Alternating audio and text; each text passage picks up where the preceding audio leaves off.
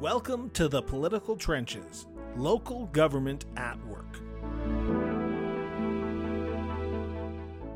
Welcome to the Political Trenches, your local government at work, a new podcast based on local governments. That's right, we're going to be talking about local governments from here in Canada and across the world. And we're going to be dissecting some big news and talking to some people who make up local governments and the issues that are facing local governments here in Canada across the world. To join me in this new venture, I am pleased to welcome my co host of this new show, and that is Ian McCormack, the president of Strategic Steps Incorporated. Ian, welcome to this new partnership between the cross border interviews with Chris Brown and Strategic Steps. Great. Uh, you know, I'm really looking forward to this. It's something that we as a company have been wanting to do for a long time. And me personally, because I love this sector, I've been looking forward to doing as well. And this is really an interesting venture because I think we will be able to provide some unique information and hopefully there'll be some engagement with some uh, some of our some of our listeners and watchers as well. So chris i'm really looking forward to this. And i am as well. So just brief background. Uh, ian and i sort of met uh, almost a year and a half ago when he wrote his first book who's driving the grader and we had him on the show the cross border interviews and then his second book the dna of great leaders we had him back on the show. And we started talking about the idea of local governments because and I will be the first to admit, and I think there's a lot of people who might listen to this, and through my series of municipal elected leaders on the cross border interviews, municipal governments, local governments are often the forgotten governments that we don't often tend to talk about because we they're not the partisan politics. And I'm so pleased that we're going to be able to sort of start this conversation about local governments and the good, the bad, and yes, sometimes the ugly of local governments. Yeah, it's you're absolutely right about some not necessarily forgotten, but certainly lower profile because for most of Canada anyway, there are no political parties involved in governments. It's individuals' names who show up on a ballot, not uh, not a party, whether it's a, a, nationally recognized party or even a locally recognized party. So. Uh, one of the things that really intrigues me is that people are elected based on their own designs and platforms they put forward. They're judged on those as well, but they still have to work as a team with six or eight or 11 or 10 other people to get work done in their communities to look out for the best long-term interests of those communities. People often say that local government, of course, is the order of government that's closest to the people. And that's true. They're the people who pick up the garbage, who uh, cut the grass and shovel, shovel snow, who put on recreation programs, all those sorts of things that we rely on on a day-to-day basis, Chris. So it's going to be really good to talk about some of those things. And for those who might be listening to who have just come to the show and who may not know who Ian and I are, I come from a political background. I used to work in Queen's Park in Ontario. Yes, I have ran twice municipally, so I do know municipal issues. I worked in a municipality in northern Alberta, so I, I kind of lived, worked, and played municipal uh, government, local governments, and I can tell you that this this this unique look that we're going to be taking in these episodes that are going to be released every first and third Wednesday of each month. So check it out. Subscribe to the podcast when you can. Um, we're going to be looking at some of the top news that are happening across Canada, and we're going to be diving into them in a quick format. Uh, we'll try to go into depth, and we're going to be talking about them, Ian and myself about what's happening because I think we need to start talking about what's happening locally because we want to make sure that people realize the issue that's happening in Merritt, BC is the same issue that's happening probably in Calgary when it comes to infrastructure upgrades, when it comes to provincial, uh, municipal connections, whether it comes to zoning bylaws. So, this is where this show is going to come into play. We're going to be talking about these on a large, small scale, but we're going to be bringing them to you on a bi monthly process to talk to you Ian, for you, I talked about my introduction to municipal politics running back in 2010 in Clarington, Ontario, and then Faust, Alberta, Big Lakes County, if you like to call it. So, what was your introduction into municipal politics?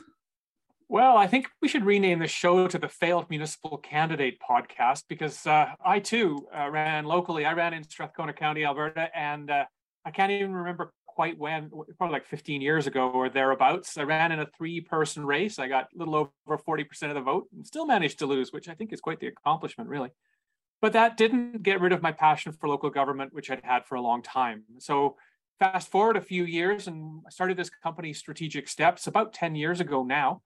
And uh, it's always been in my blood that I've really enjoyed learning from a wide variety of elected officials, from administrators, from citizens who have chosen to live in those communities. And having gathered so many stories and kept my interest piqued, I think it's a really good opportunity now to turn that around a little bit and share some of what we've had a chance to learn over the last decade. You made a reference to the good, the bad, and the ugly. Those things all exist, of course, but I'm a bit of a Pollyanna. I think most of it's probably good. And the news we're going to talk about is probably going to be about ideas. And uh, this ought to be somewhat conversational. And so we'd love also to hear from some of the people who are watching and listening uh, as well as we go. I mentioned, I uh, uh, Chris mentioned I, I run a company called Strategic Steps, and and we work kind of in that space between elected officials and senior managers. So we get involved with councils through orientations or through workshops of various types and sorts. Uh, we get involved with long-term thinking with things like strategy. We get into some of the nitty-gritty with bylaws and policy. And then sometimes, speaking of the ugly, we actually get asked to help from time to time, identify where problems are. But all of that has led to a very similar conclusion, Chris, to the one you said, that you find that, I can't remember if it was Terrace and Calgary or somewhere, have very similar issues where the specifics might be different, but the core of those issues tends to be the same. And whether it is downloading of uh, responsibility without downloading authority or downloading commensurate resources, whether it's dealing with long-term capital degradation over time and how to fund that sort of stuff, whether it's how to bring people to town and how to keep people in town or how to pivot towards a new and sustainable economy. You could even throw things like COVID into the mix as well, where there have been some changes which were forced on a lot of local governments, even things like virtual meetings, some of which are uh, have been beneficial and are being kept uh, after the fact. So we're, we're now looking at more things like virtual meetings. We're looking at greater emphasis on health and safety, on work-life balance. We're looking at different ways that municipalities offer services and programs as well, all of which essentially we'll get a chance to talk to over time. But that's coming up in the next little while.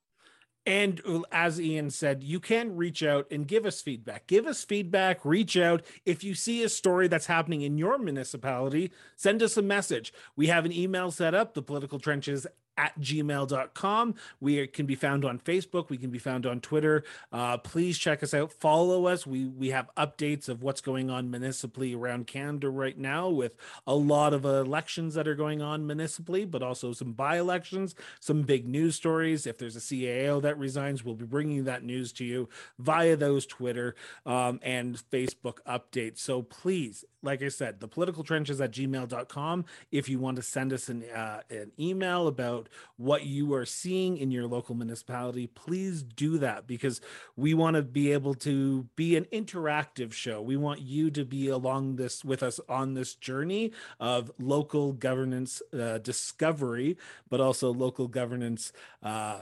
education because that's the key word that we're going to be trying to do well particularly on my part i'm going to be trying to educate myself but also you the listeners as we go along this journey what do you hope the listeners get out of this show at the end of the day you know I you made a reference really early on in the introduction, Chris, about how you are passionate about this, and I am too. My I mean, my hope is kind of that some of this passion runs off a little bit.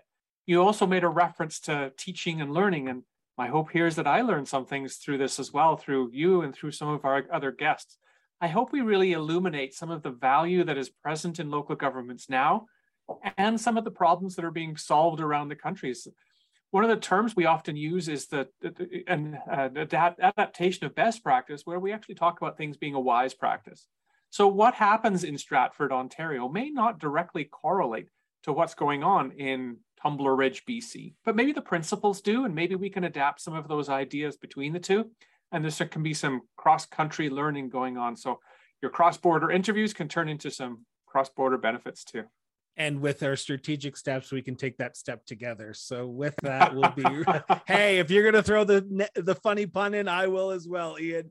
So we'll Let's be right back exactly. We'll be right back after a quick uh, break and we'll be back with some of the top stories that ian and i have been noticing across uh, canada here in alberta and we'll be talking about local governance. So we'll be right back everyone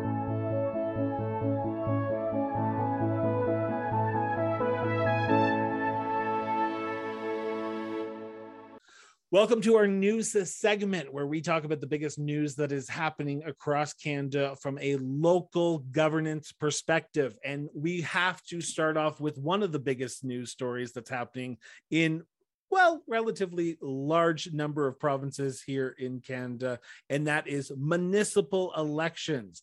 Ian, we are in election season municipally and provincially for a lot of provinces right now. What are people heading? Where are people heading to the polls? Isn't this exciting? It's kind of like Christmas for those of us who are municipal drunkie. And since we don't have our names on a ballot, there's no risk to us either. So that's that's kind of cool. Uh, Chris, you're right that more than half of Canadians will be going to the municipal polls over the next month or so, month or two. And so we could see some quite significant changes. We've heard, I've heard anyway, about a lot of mayors of larger municipalities who aren't running for re-election this time. So particularly in Ontario, there's going to be some significant change. But if we look at them over the next little while, as we record this uh, this segment, uh, October 15th, which is tomorrow for us, uh, British Columbia is going to the polls for their municipal elections throughout the province. So there's a lot of people, obviously, who live there in, in Canada's third most populous province. That's followed the next two days later on the on the Monday the 17th with the city of Yellowknife heading to the polls. It's interesting because they're the only municipality in Northwest Territories that's going to the polls as part of this particular election. The Northwest Territories divides their elections up, I think, into three different groups, but Yellowknife's going. Uh, they have a mayor there who, Rebecca Alty, who has uh, been in office now for the last what, three years, 560 odd days, and is running unopposed for mayor, so is likely to be likely to be returned.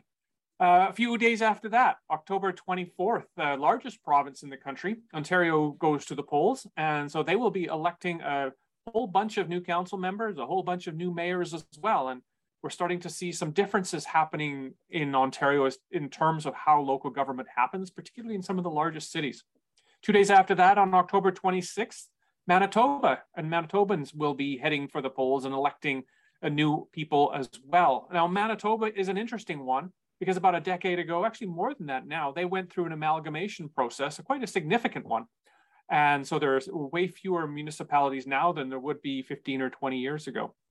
If you look to uh, a month or so after that, or a few days after that, Prince Edward Island is going on November the 7th not a ton of people to be elected there, but it's still one of the obviously the home of Canadian Confederation. So PEI goes on November 7th. A couple of days after that, on November the 9th, in Saskatchewan, they have a really interesting process.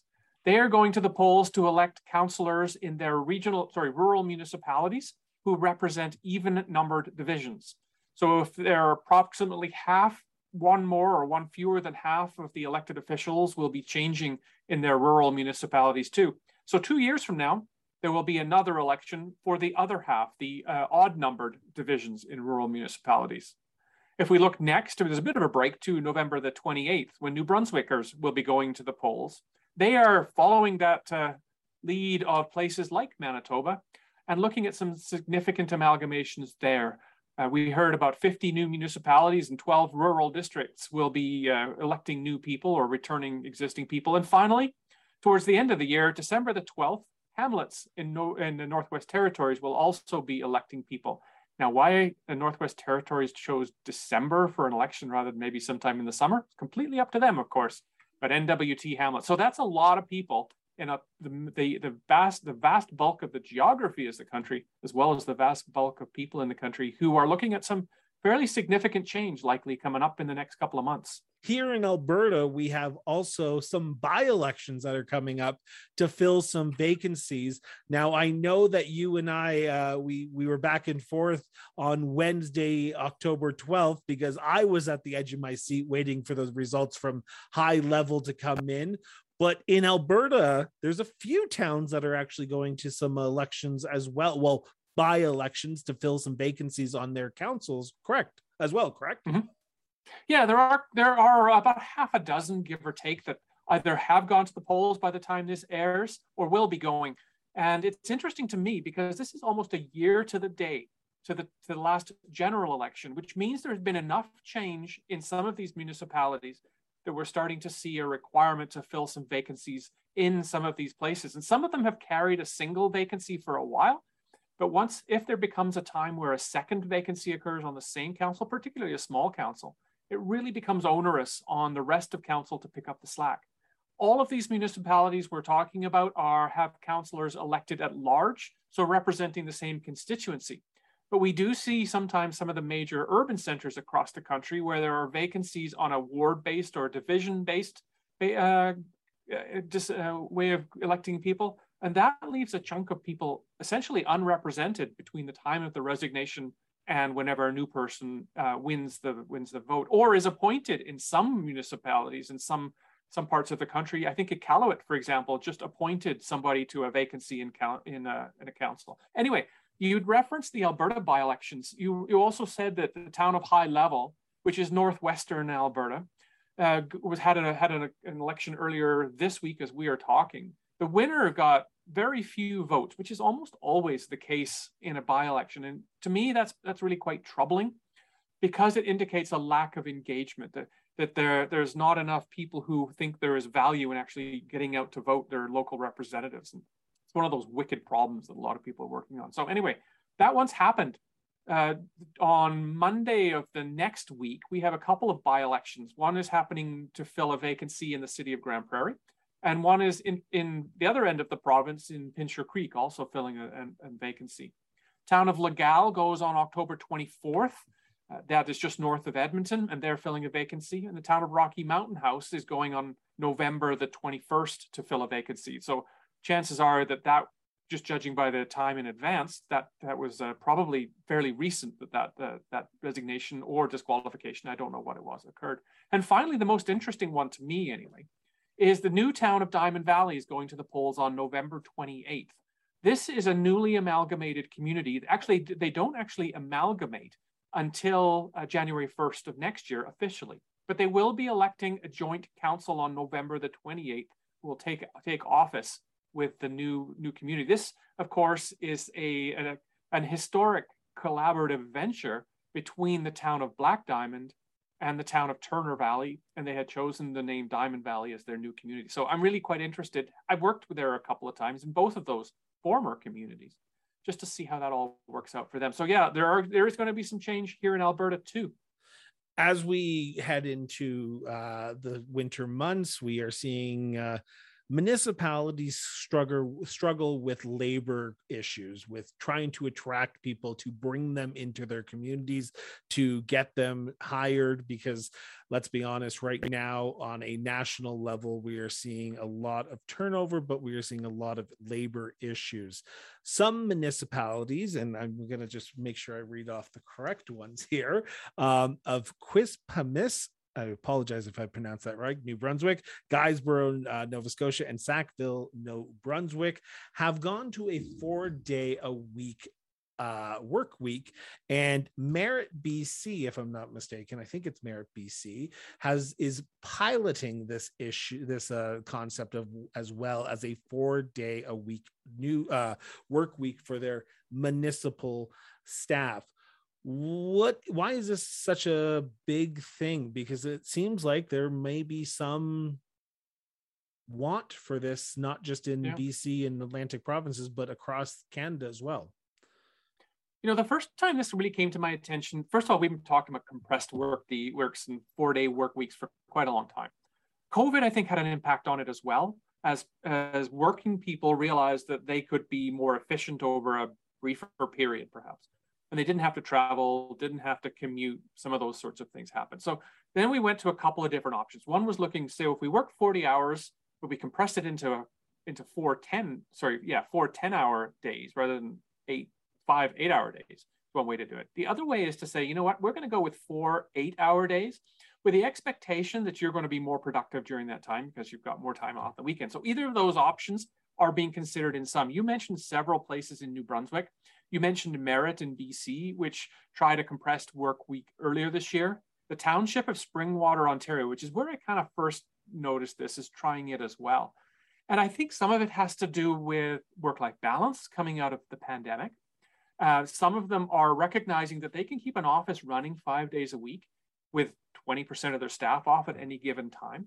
Uh, you probably want somebody on the front counter, but behind that, whether they're working in the office or whether they're working virtually, some people work better one way or another. So I think they're trying to respond to the changing desire for a work life balance, which therefore will increase things like staff retention. And municipal offices are a place that probably uh, salaries are, while competitive, not really at the high end of what's going on. So we're trying to change, or they're trying to create a culture or build a culture of where there's a team where we look at hybrid work. They're probably also looking at some things like cost reductions. For example, if we do close the town office for one day a week, we don't have to heat it. We don't have, well, as much. We don't have to clean it as much. And we're rethinking the way work happens too. So I think there's a variety of reasons the four day work week is being considered or being piloted. And interestingly to me, this is not something that would happen without councils being on side with it. So we talk to councils sometimes about the desire, their desire anyway, to be innovative. And then we flip the coin over. We say, well, what kind of risk are you willing to accept as this? And some of this might be blowback from people who say, you know what, I expect four day or five day a week service at the front counter. How come I only have four now? Or why aren't you open as long in the day as you used to be? So this is not all good, I guess, depending on perceptive perspective. But I think it is kind of the way we're probably going to go. There's a lot of private industry is doing this. And if we are trying, we as private industry, or sorry, we as people in the public sector are trying to keep those people we've got and maybe attract the next generation, we have to start adapting to that as well. So the four day work week is, is one thing. There may be other innovative ideas which are being tried as well. Uh, our last big topic that I want to talk about, and we've mentioned it a few times already, but it's the worst word that you could ever say as a municipal councilor, and that is amalgamation. Uh, on Monday of this week, as of airing this, uh, we sat down with uh, Torquay Mayor, Village of Torquay, uh, Saskatchewan Mayor uh, Mike Strathcan, and he he's talked about amalgamation and how it was a dirty word. Um, we see in Alberta how amalgamation has worked. And I, I, say that as a good thing because we still have a by we still have an election for the new municipality of uh, Turner Valley, but the uh, the village the towns of Turner Valley and Black Diamond and Diamond Valley I should say is the there you go name. but Turner Valley and Black Diamond have amalgamated and they are walking out with a new councilor and new mayor on January 1st, 2023, with a new town of Diamond Valley why is amalgamation such a horrible word when it comes to uh, uh, municipal politics? It's interesting you ended that with the word politics because uh, I don't think it's a no, no. I oh. think no. That's good. I think you're right because I think that the politics part of it is the problematic part of it.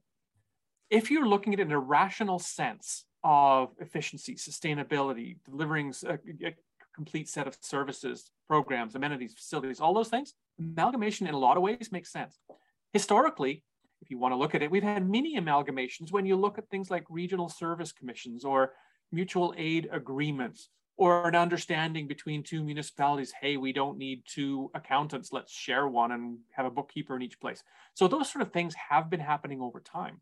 Where the amalgamation starts to happen and let me stress too that amalgamation is different from a dissolution some places get to a point where they're just no longer viable in which case they want to they want to turn out the lights and hand the keys over to somebody. And I mean, presumably because of our Canadian constitution, a municipality hands the keys back to the province who has to figure out what the heck to do with it.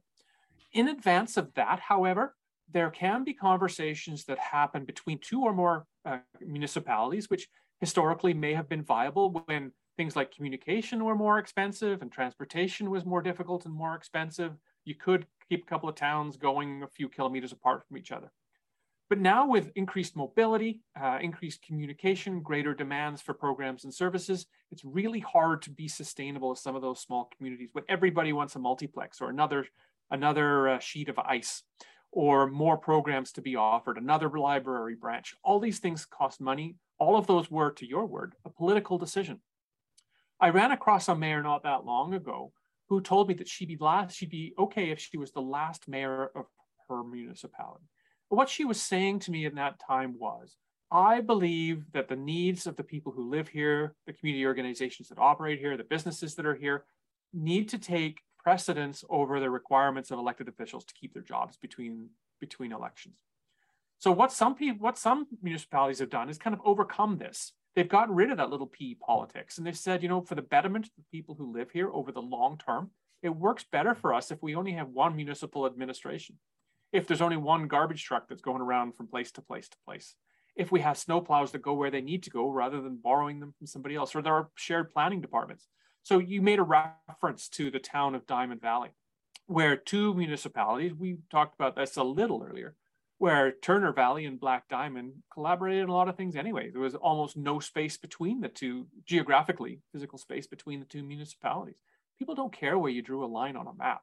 They want to live in a place that meets their needs and their families' needs now and into the future he didn't he he said amalgamation was bad but he wanted partnerships. He wanted he didn't want the political motivation of the province coming in and telling them okay guys like uh, new brunswick did in july of this year saying okay we're going to bring you guys all together and we're going to bring out 50 new municipalities and 12 new uh, rural districts and then do that in Saskatchewan. He didn't want that. He wanted a partnership with Estevan, the closest city, or his other yeah. rural district that's around him. So he's looking at it from that perspective. And I can imagine out of COVID 19, out of everything that we've just gone through in the last few years, I I think we might be in a new era of partnership slash amalgamation where cities and rural communities, I should say, are looking for that new chapter and whether that be a joint partnership with another community or a, an actual amalgamation i could see it happening. I just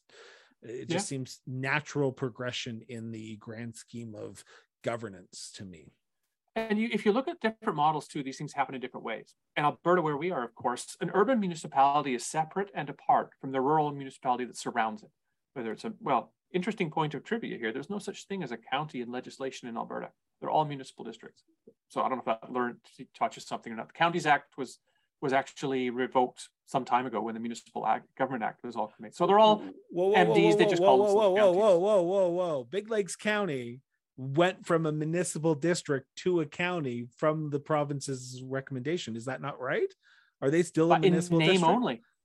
So they, it's they're uh, if you look in the Municipal Government Act, which is of course our our municipal legislation, counties aren't referenced. I want to thank you. We'll be right back after a quick just uh, break, and we'll be right back with our closer.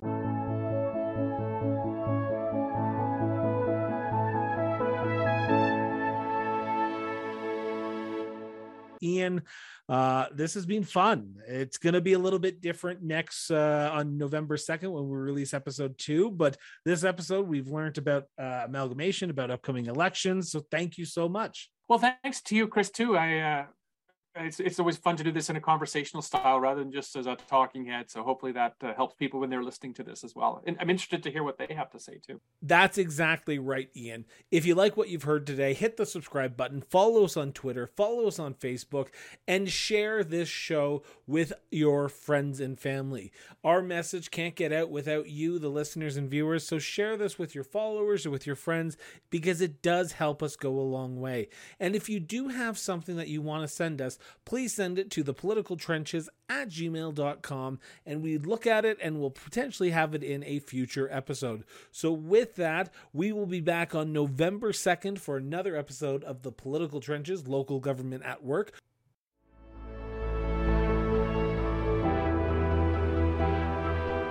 The Political Trenches is brought to you in partnership with Strategic Steps Incorporated and the Cross Border Interviews with Chris Brown. Music by Peter Gagliardi. Follow us on Twitter and Facebook at The Political Trenches. Be sure to leave us a review on your favorite podcast platforms. This has been The Political Trenches, local government at work.